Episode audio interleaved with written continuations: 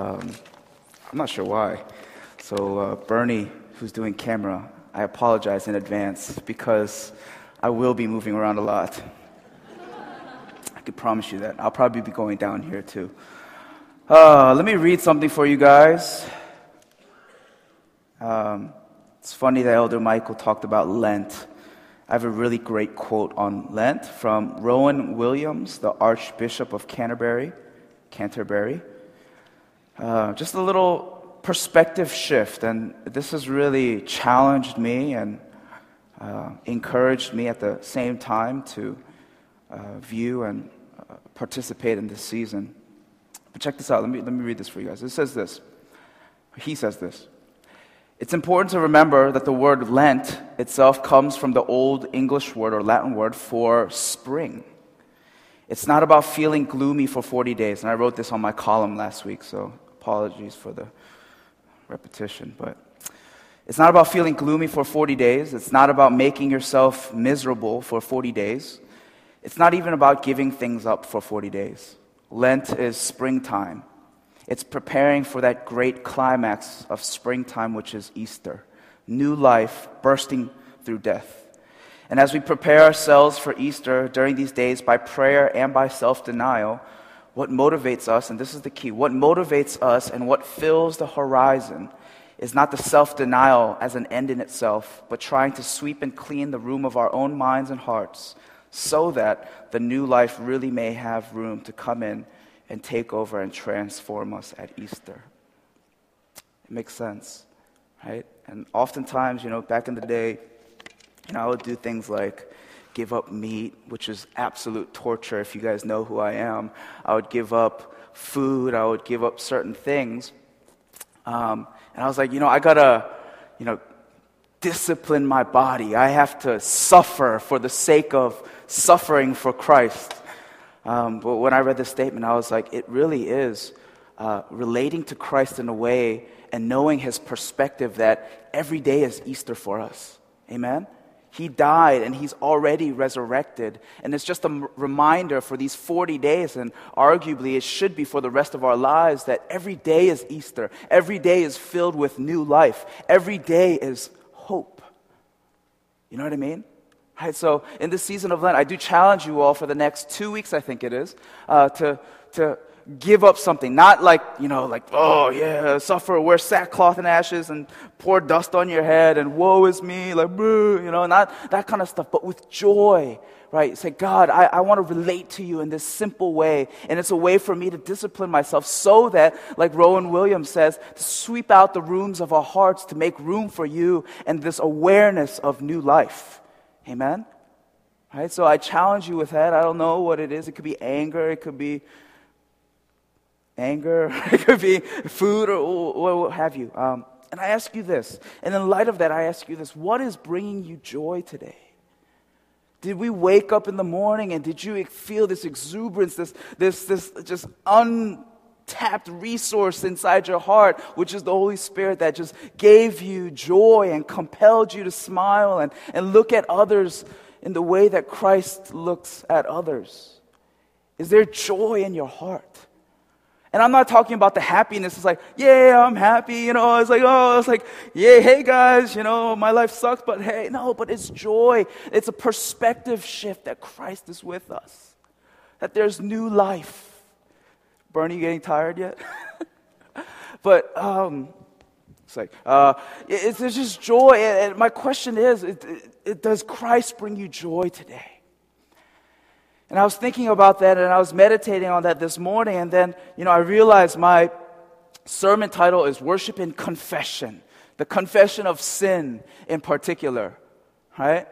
Yes, and there's a portion in Scripture where they sprinkle themselves with dust and ashes and wear sackcloth. I don't know why, because if you know what sackcloth is, it's pretty itchy. And I don't want to put that on myself ever. But it says in Scripture that they did this and they were sorrowful. Like there was some kind of uh, uh, uh, angst and, and, and uh, a disturbance in their heart because of their sin, and they confessed verbally out loud before the Lord. But at the same time, as, as Pastor Neil preached last week, the Levites and, and the different people of, of, of the priests, they were saying, he says, don't weep. don't grieve. It's a holy day.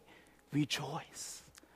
And it's funny, if you turn to Nehemiah chapter 8, in verse 17 says, The whole company that had returned from the exile built booths and lived in them. And this is to honor the Feast of Tabernacles. If you go to Leviticus 23, it talks about this Feast of Tabernacles that, that is required. And part of that is the, the, the booths part. So just put, make, uh, get palm branches and all that and make booths for yourself as, a, as an example of what you, your, your ancestors did. From the days of Joshua, son of Nun, until that day from the period where Joshua was kind of leading the army of Israel, leading the people to the promised land, to uh, the day that we see in Nehemiah 8. It says, Until that day, Israelites had not celebrated it like this, and their joy was very great.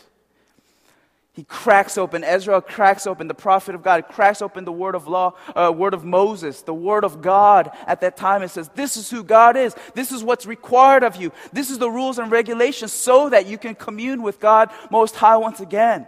And instead of like, oh my gosh, rules and regulations, oh, okay, go back to the daily routine of life and do what we need to do. Instead of that mind, mind, mind uh, uh, perspective, it says there is great joy does that make sense? Uh, for me, sometimes it doesn't make sense. How can you read the book of Moses, the law of Moses, and experience great joy? Right? But you remember right before, their initial reaction was sorrow, repentance, confession. And we're going to talk about that today. And what I'm really going to uh, really elevate and point out is that in our confession of sin and our repentance, it literally is not focusing on the sin itself. How traumatizing, how condemning, how judge, judging is that? But it's to focus on Christ who redeemed us from that sin. That's the point of confession. Right? Yeah, for it says it brings godly sorrow. Sin should bring godly sorrow if you're a believer, if you have the Holy Spirit inside of you. But that's not the point. That's not the end all be all. And I'm going to go into that scripture in 2 Corinthians. It says, a godly sorrow brings about repentance. But worldly repentance, in the way that we look at it, and the, oh, you know, I did wrong, I messed up, I, I, I screwed up, blah, blah.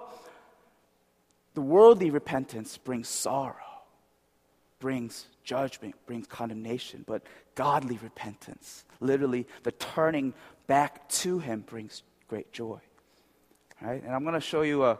Have you guys ever. Um, seen or looked on YouTube or, you know, on stage, uh, you know, those body worship kind of, you know, Lifehouse had a really famous one that, with their song Everything. They had like the little body, body worship thing, you know, like to, dis- and usually, and I think in every one of those little skits, the storyline goes like this there's one guy who's struggling with four different types of sin, right? And Jesus kind of breaks through in light, and there's like people dancing. It's like, no, come here to the dark side. No, angel, angels. And it's like, whoa. And then Jesus comes and it's like, sin is broken. All that stuff.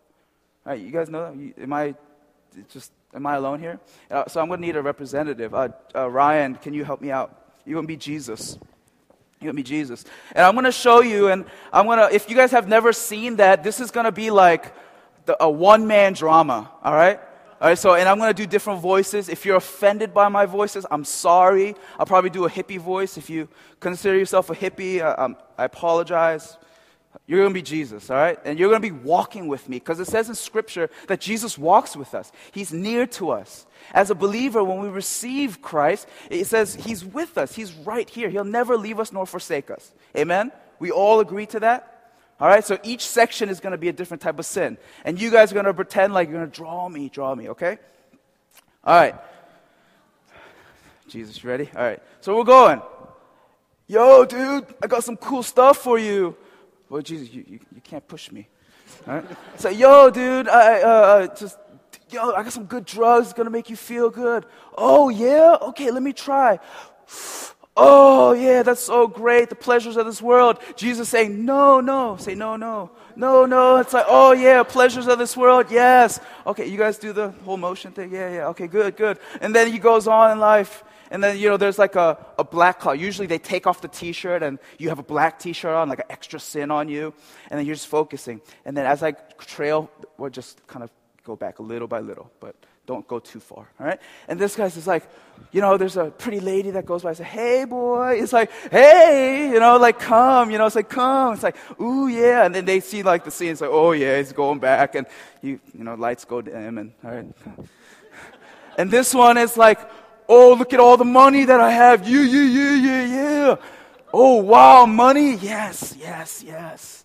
Put it on another shirt. And this one, I, I'll do anger because uh, Elder Michael said anger. It's like, oh yeah, you, know, if you release your frustration and anger, yeah, it's all good. Yeah, oh, let's fight. Yeah, man, yeah, let's do it. I get you. I understand. I feel that. And then at, at the end, you're just, you know, there's a, there's a point where like it's so heavy. The chains and the, the extra t-shirts that he has on is so heavy. And it's literally like looking in a mirror right? And the way that we view confession and repentance, I'm not done, uh, uh, is, is you like looking at yourself in the mirror and say, wow, you're really bad, right? Conviction of sin, godly sorrow, right? Well, so it seems. It's like, oh man, I'm looking at yourself in the mirror. It's like, you know, who is this my reflection show? Anyways, uh, it's like, it's like, oh my gosh, who is this? I'm so messed up. I repent. Oh, and then Jesus comes and like, you know, the, the demons are like dancing over them. And then Jesus says, no, and he breaks forth. Right? But I'll tell you right now, that's not right. That's not the point of confession and repentance. When we sin, it's not looking at yourself in the mirror, even though there's inward reflection and, and, and just searching. But reality is, what God wants us to do is look at Christ, adore Him, and see Him for who He is the beautiful, wonderful man that He is. And once we see that disconnect, we want that that much more. We want to be like Him that much more. It's not about looking at your own woes and re- sins and all that, but it's looking to Christ who calls us to be like Him, seeing that distance and saying, God, I want to be like you. Right? You're done, man. Let's give it right now. Yeah, yeah, he's, right? And uh, honestly, that's the, the, that's the perspective that we need, right? Oh, woe's me, sackcloth, the itchy sackcloth. Oh, yeah. Looking at yourself in the mirror, it's like, oh, you're a terrible person. No. We're far from Christ when we sin. But it says in a minute, when you ask Him for forgiveness, it will be given unto you. Not because of what the things that we do, not because we serve more, not because we go to church more, not because we've participated three times as opposed to zero times in small group. Right? I know there's people out there like that, right? But anyways, it, it's not about that. It says because of who Christ is, because of his redemption of sin, because of his blood that we sang in the last song, we're redeemed. We look to Christ when we sin, not to ourselves. We look to Christ, who is our example. We look to ourselves, we get worse and worse. But we look to Christ. And that's where the celebration comes from that we'll, that we'll see. All right? Let's go to Nehemiah chapter 9. Oh my gosh, it's 1 o'clock already. All right, well, let's do this. And I'm not going to read the whole scripture as I usually do, it's really long. There's going to be a portion where the Levites start to worship God and uh, lighting people. When we, when I, uh, when I give you guys the cue, I'm going to read this portion to you, and we're going to worship as if the Levites were really reading this to us, because it's about praise, all right? But it's pretty cool. Uh, chapter nine, verse one. And the heading for, for the NIV translation is this: the, the, the Israelites confess their sins. Oh, sorry.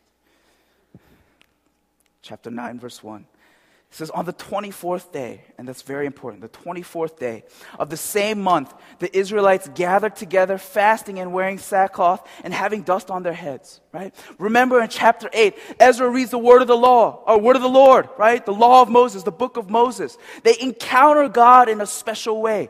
They encounter God and they see the discrepancy between their calling as people of God, as imitators of God, and who God really is. And they're like, oh my gosh, I'm so sorry. Ezra says, and the Levites say, no, no, no, no, no, rejoice, rejoice. Right?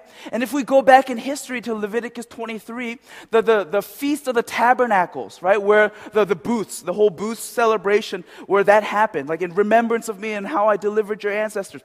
That happened in the 15th month of the 15th day of the seventh month. And that's the, the context right here in chapter 8. It says, when the seventh month came right? That was a law, a rule, a regulation, a celebration, a ceremony that God said to practice to his people. So on the seventh month of the 15th day, they do this, right? They, they do the feasts, they do the booths, all that stuff right?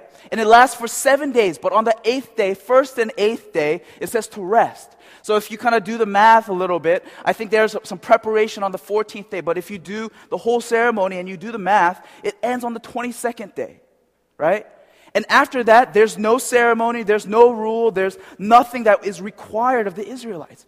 But it says on the 24th day, on the 24th day, when all the ceremony, when all the written law, it was all practiced and done, on the 24th day, when there was nothing required of the Israelites, it says they gathered together again. What is it saying? Is it on their own accord because of authentic, true, real, whatever you want to call it, conviction? They came together on the 24th day when it was not even required of them to come together in this way. Have we encountered a God like that, right? When every day of our lives, when we wake up, when we crack open scripture, when we read the gospels, have we encountered a God like that when, when just we can't help? It, the, the pastor didn't say anything. The church didn't call for a season of Lent or anything like that. Do we understand? Is the word of God with us? Is the spirit of God with us so much that we can't help but just come before God on our own accord, based on our own conviction, and just come before Him in worship, in confession? Right? Do we know a God like that? Do we have a God like that in our hearts? Scripture says we do. It's just a matter of perspective, is it not? It says He's with you. Where's your desperation and desire for Him? Fasting and wearing sackcloth and having dust on their head. Those of Israelite descent had separated themselves from all foreigners. And remember, if you read in Ezra chapter 10, I'm sorry, I'm going verse by verse, it's very important. In, in Ezra chapter 10, he talks and he prays to God and he's like, oh my gosh, intermarriage, why? Right? And I'm not talking about uh, inter, interracial marriage today. I'm, that's not, I'm not going there. But in scripture, back in the day, when the Israelites were called to be the people of God, he says, no foreigners are supposed to be married with you. Right? And he called them out. And at the end of the book of Ezra, it gives a list of people who had sinned in that way right? But a few years later, when Nehemiah comes, apparently there were some people that had still hid that. They didn't confess their sins. But it says all the Israelites, they separated themselves from foreigners. Right?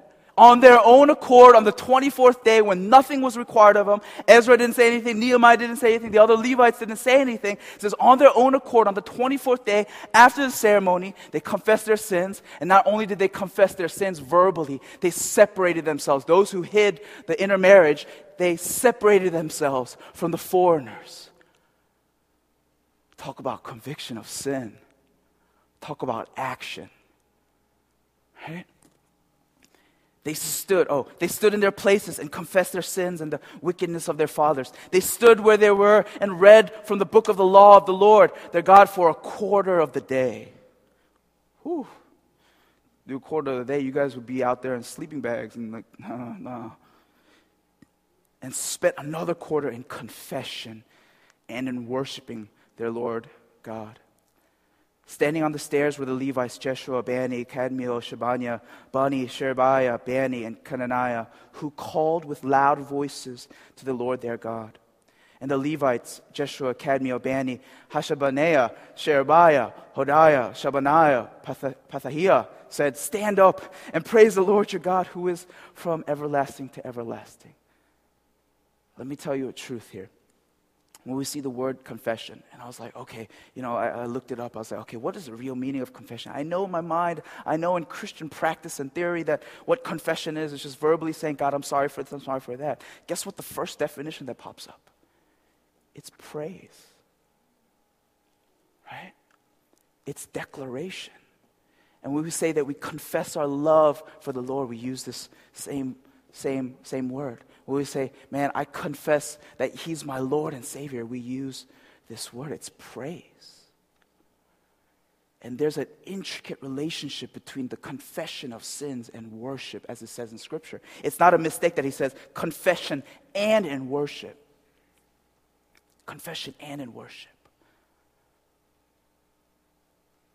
our confession of sins should not lead to more condemnation and more judgment, but it should lead to freedom and worship. You get that? Let me say it again. Our confession of sin should not lead to condemnation, judgment, woe is me attitude, but it should lead to freedom and worship in Christ Jesus.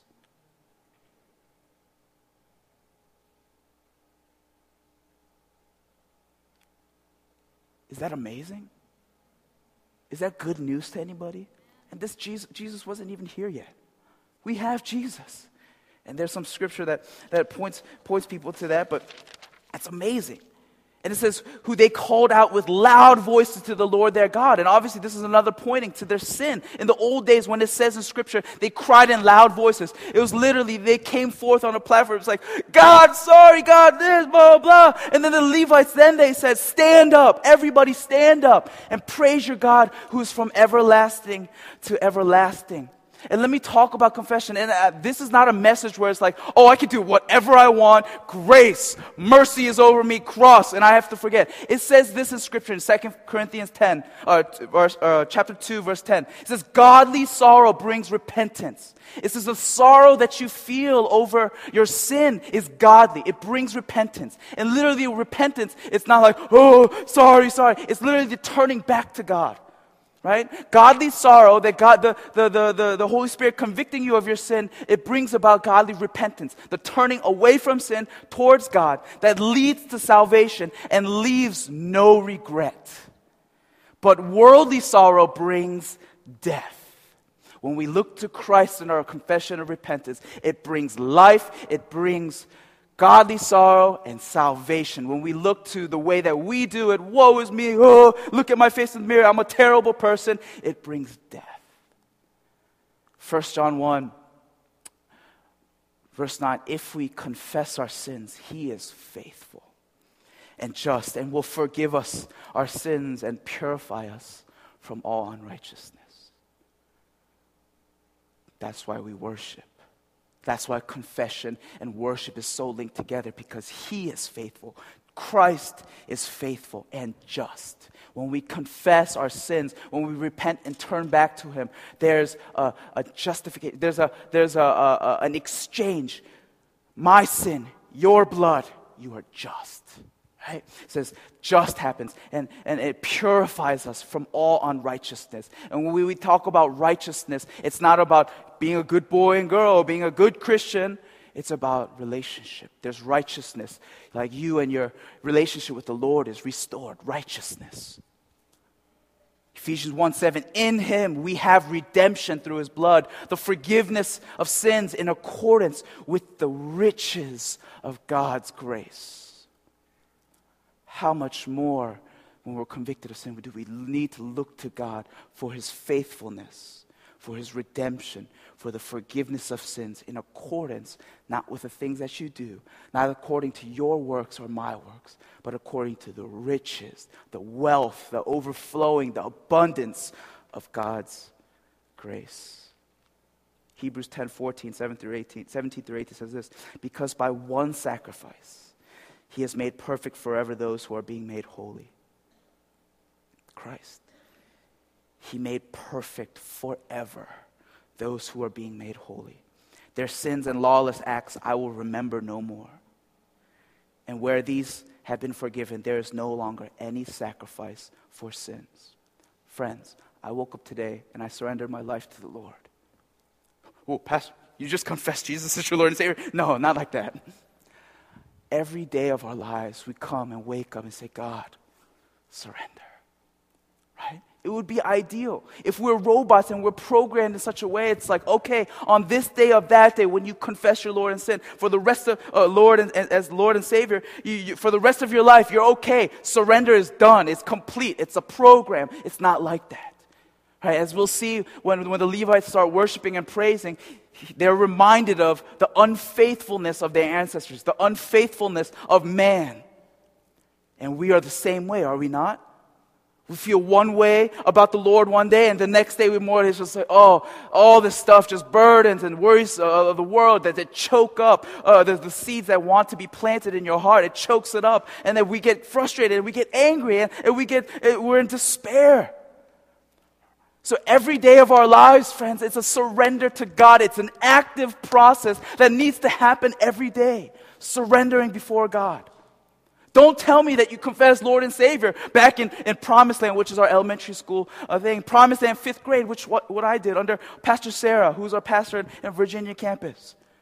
Right? Don't tell me that this is the date that you're saying, I'm safe today because I surrendered my life to you today.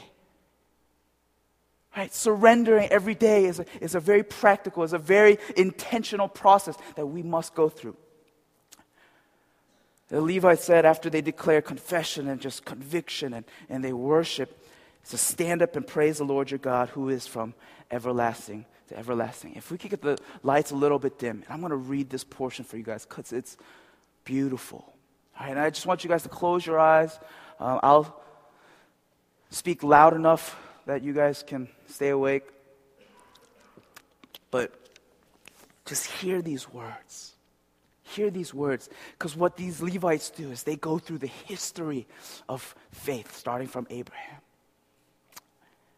says this Blessed be your glorious name, and may it be exalted above all blessing and praise. You alone are the Lord. You made the heavens, even the highest heavens, and all their starry host, the earth and all that is on it, the seas and all that is in them. You give life to everything, and the multitudes of heaven worship you. The multitudes of heaven worship you, God, right now.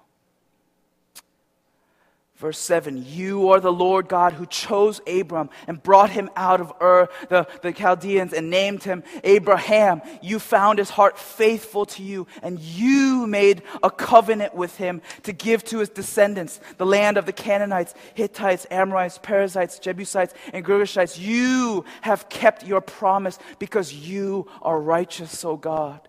Verse 9, you saw the suffering of our forefathers in Egypt. You heard their cry at the sea. You sent miraculous signs and wonders against Pharaoh, against all his officials, and all the people of his land, for you knew how arrogantly the Egyptians treated your people. You made a name for yourself, which remains to this day. You divided the sea before them so that they passed through it on dry ground, but you hurled their pursuers into the depths like a stone into mighty waters. By day, you led them with a pillar of cloud, and by night with a pillar of fire, to give them light on the way they were to take.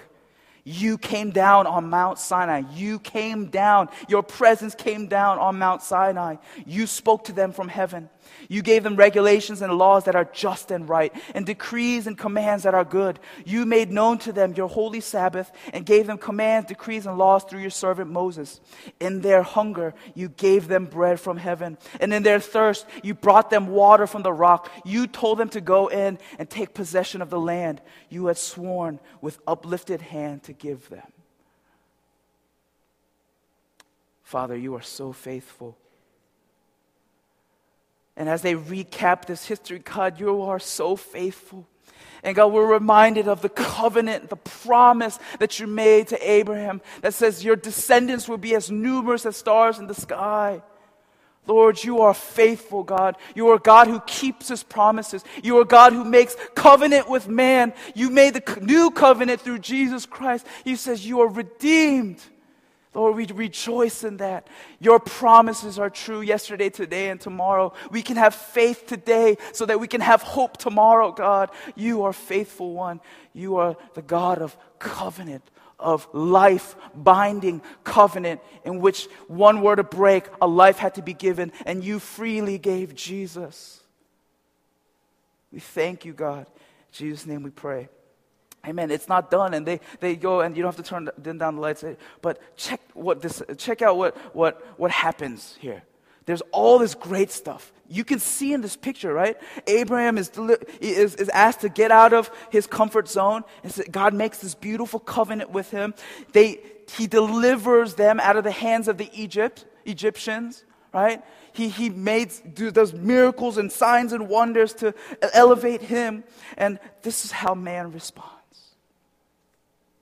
But they, our forefathers, and this is verse 16, became arrogant and stiff necked. It did not obey your commands. They refused to listen and failed to remember the miracles you performed among them. They became stiff necked in their rebellion, appointed a leader in order to return to their slavery. But you are a forgiving God, gracious and compassionate, slow to anger, and abounding in love. Therefore, you did not desert them. It says, even though they sinned, even though they were stiff necked, it says, God, in your compassion, you did not forsake them even when they cast for themselves an image of a calf and said, This is your God who brought you up out of Egypt, or when they committed awful blasphemies. Even in the midst of that, it says God was faithful. Because of your great compassion, you did not abandon them in the desert by day. The pillar of cloud did not cease to guide them on their path, nor the pillar of fire by night to shine on the way they were to take. You gave your good spirit to instruct them. You didn't withhold your manna from their mouths, and you gave them water for their thirst. For 40 years you sustained them in the desert. They lacked nothing. Their clothes did not wear out, nor did their feet become swollen. Fast forward a couple years, you gave them kingdoms. They ate the fruit of the land. You made their sons as numerous as the stars in the sky. Remember that? Years and years and years later, God remembers the promise, the covenant that He made with Abram. And it says here, You made the sons as numerous as stars in the sky. Verse 24 Their sons went in and took possession of the land you subdued before them, the Canaanites, who lived in the land. You handled the Canaanites over to them, along with their kings and the peoples of the land, to deal with them as they pleased. Let's uh, jump to verse 26. Even in the midst of that, they were disobedient, and rebelled against you. They put your law behind their backs. They killed your prophets who admonished them, committed awful blasphemies. Verse 27 So you handed them over to their enemies handed over them to the en- enemies who oppressed them. But they, when they were oppressed, they cried out to you. From heaven, you heard from them. And in your great compassion, you gave them deliverers who rescued them from the hand of their enemies. Once again, man's reaction to the goodness of God. Stiff necked people. And guess what? Stiff necked, think about it. It's literally stiff necked. It's not like, okay, God gave them a curse and their neck became stiff and they had to do this. But it's a spiritual term. When they're supposed to look to God, they turn away from Him and they became stiff necked. And so they're like, you can't repent and you can't turn back to God when you're stiff necked. You know what I'm saying? And it says that's what happened to them. You warned them, verse 29, to return to your law, but they became arrogant and disobeyed your commands. They sinned against your ordinances by which a man will live if he obeys them. Stubbornly, they turned their backs on you, became stiff necked again, and refused to listen. For many years, you were patient with them. By your spirit, you admonished them. You warned them, God, through your prophets, yet they paid no attention. So you handed them over to neighboring cities. Verse 31 But in your great mercy, you did not put an end to them or abandon them, for you are a gracious and merciful God.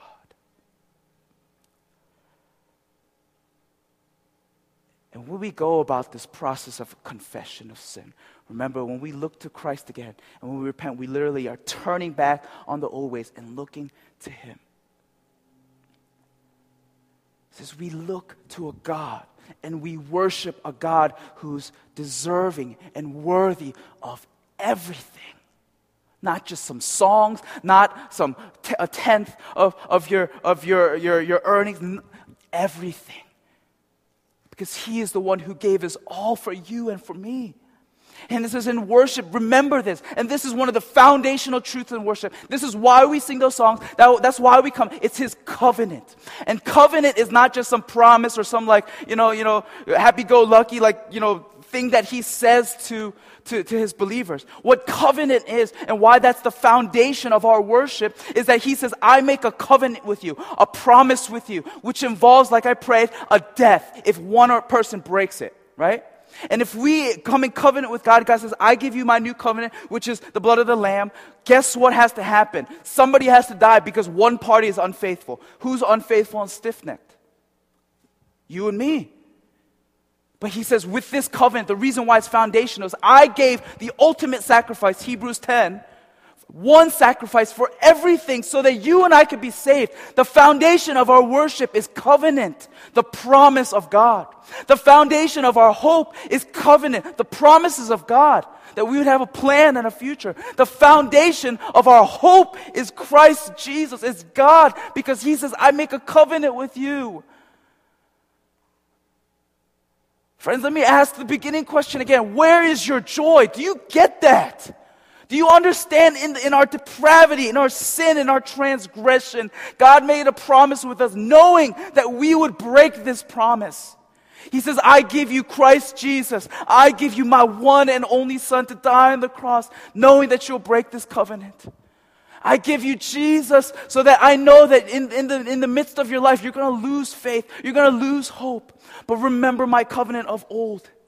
Remember what I did for Abraham. Remember what I did for the people when they were in Egypt. Remember, remember what I did when they cried out to me in the rule and reign of the Babylonians, in the Assyrians, the Persians, the, the Greeks. Remember my covenant for you. That's my promise given to you through Christ Jesus. Remember me when things don't go well at home. Remember me when grades are, are, are really failing. Remember me when church is in turmoil. Remember my covenant with you, which is Jesus. That is the foundation of everything. He gave us Jesus. And that is what this whole Lent season is about Jesus. Not because of what you or I did, but because of Christ. Not because of the works that we try to attain his favor and righteousness, but of Christ Jesus, who made us righteous, who justified us in the midst of our sin, who came while, at the same time, during our sin. Because that's the covenant Christ made with you. Let me ask again, friends, where's your joy? When I read scripture like this and when I look at my own life, I worry and I focus and I dwell on the issues, I dwell on the sin. But Christ says, that's not the point. Look to me. Look to a God who's faithful throughout the ages, who will do whatever it takes, whether it's you know, war with neighboring cities, whatever it takes for you to go down on your knees in desperation and say, God, I need you again. He says, He won't deny. He says, Ask and you will receive. And once we realize that covenant in our lives, that's, that's central to our worship. That is our declaration to God is. Talk about joy, joy unspeakable.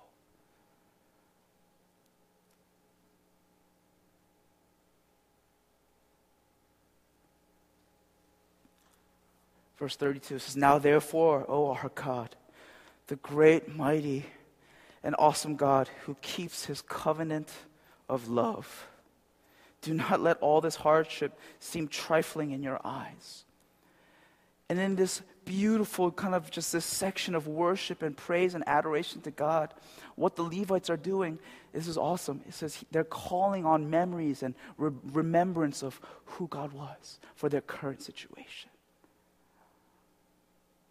They're calling on the faithfulness of God in their memories, in their history, for that same God, who's the same yesterday, today, and tomorrow, to come and deal with their issues here today.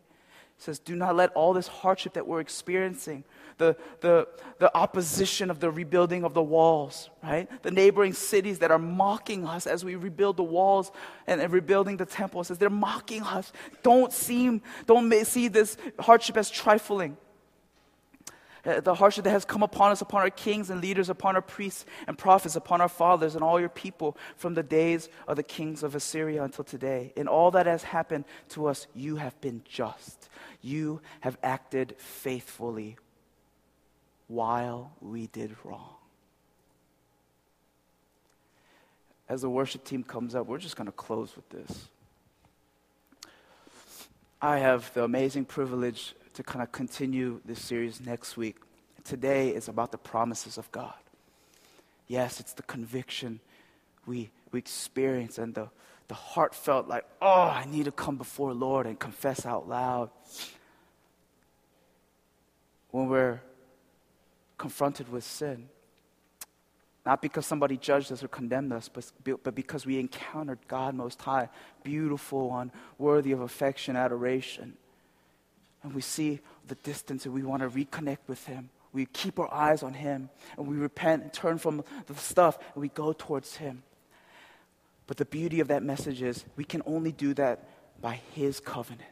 We worship, as I mentioned, the foundation of our worship is, is covenant. He made a promise to us today. He made a promise to us every day of our lives. He says, Come to me, you who are weary. Come to me, who feel judgment. Come to me, who feels condemned. Remember my promises. Remember my covenant of love. Remember the new covenant in which we drink the, the, the bread and the, the wine that is not here right now. But remember this covenant, the body broken for you, the blood shed for you for the redemption of your sins today. One sacrifice for all, one sacrifice to make us righteous forever. Remember my promise, my covenant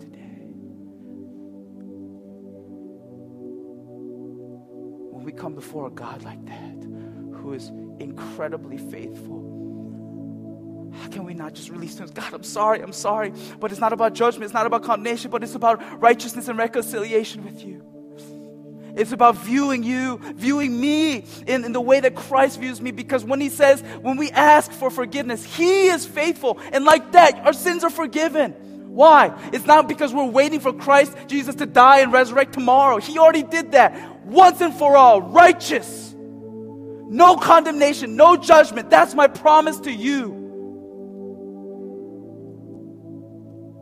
This is my promise to you. How will you respond in that? When they say worship in the Old Testament, is this clean? Literally, worship in, in, a response to who God is. Not because they were told to. Remember, it's the 24th day, no ceremony, no rules. They confessed and then they worshiped. Literally, what they did was they confessed and declared their sin. And God came and did something amazing. They worshiped. So they went prostrate. I won't do it. But they, yeah, you get the picture. They went prostrate. They bowed down and surrendered. It's like, oh my God. Covenant of love. Same God. Worthy God. Faithful God. God of covenant. God of covenant. In the midst of opposition, in the midst of rebuilding the walls, God says, Remember me. And I'm so excited for Passion Week, and I hate waking up early, but you know, I, I was just praying, and I was like, man, you know, I asked Pastor Week, can, can we do Ephesians? Because if you remember in Ephesians, they're so good. They, you know, God, uh, Paul talks to them about unity and holiness and all this great stuff. So you've forgotten your first love. You've forgotten your covenant of love, which is me, which is Jesus.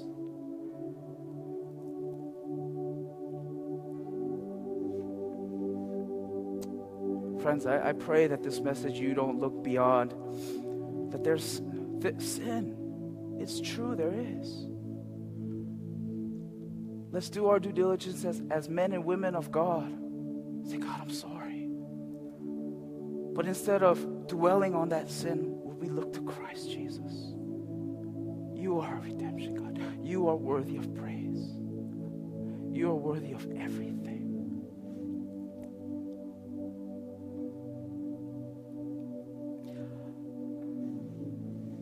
Father, we, we plead the blood of Jesus in the sanctuary. Father, we say that this is holy ground, not because we have some cool flags up there, not because we have some nice music going on, not because we're in the four walls of a worship center. We call this holy ground because you said my presence dwells with you. You are my temple. And wherever we step foot in is holy ground because we carry the presence of God. And when we acknowledge that, Lord, we come to face to face with God Most High. We experience intimacy when we realize that like never before.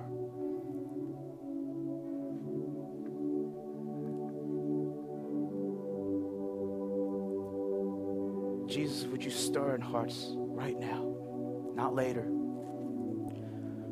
Not the next sermon. Not tomorrow when we go home. Not when this business or that business is taken care of. Stir in our hearts to see how worthy you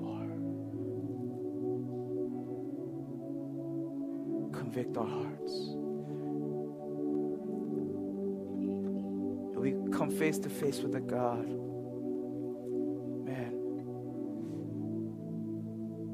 We encounter this God that we can't help but be driven to our knees. Forgive us of our apathy. Forgive us of our complacency. For forgiving us, forgive us for turning a blind eye to, to those in need. Forgive us for not loving as you call us to love. Forgive us, God, of, of not trusting in you. Forgive us of our lack of hope. Forgive us our lack of faith, Lord. Freedom in the name of Jesus. Lord, we worship you. We adore you, God. We rejoice in God Most High. We celebrate you and we worship you. Lord, we worship you because your covenant remains today and endures forever. Your love endures forever for us. You made the promise to us, and you won't deny what your sons and daughters when we plead, when we worship. Lord, would you come? Would you come? Jesus. As the worship team leads us in the song, would you just meditate on the love of God? Say, God, you are so good. God, you are so good to us. God, your presence here, fill this place. Consume me, oh God.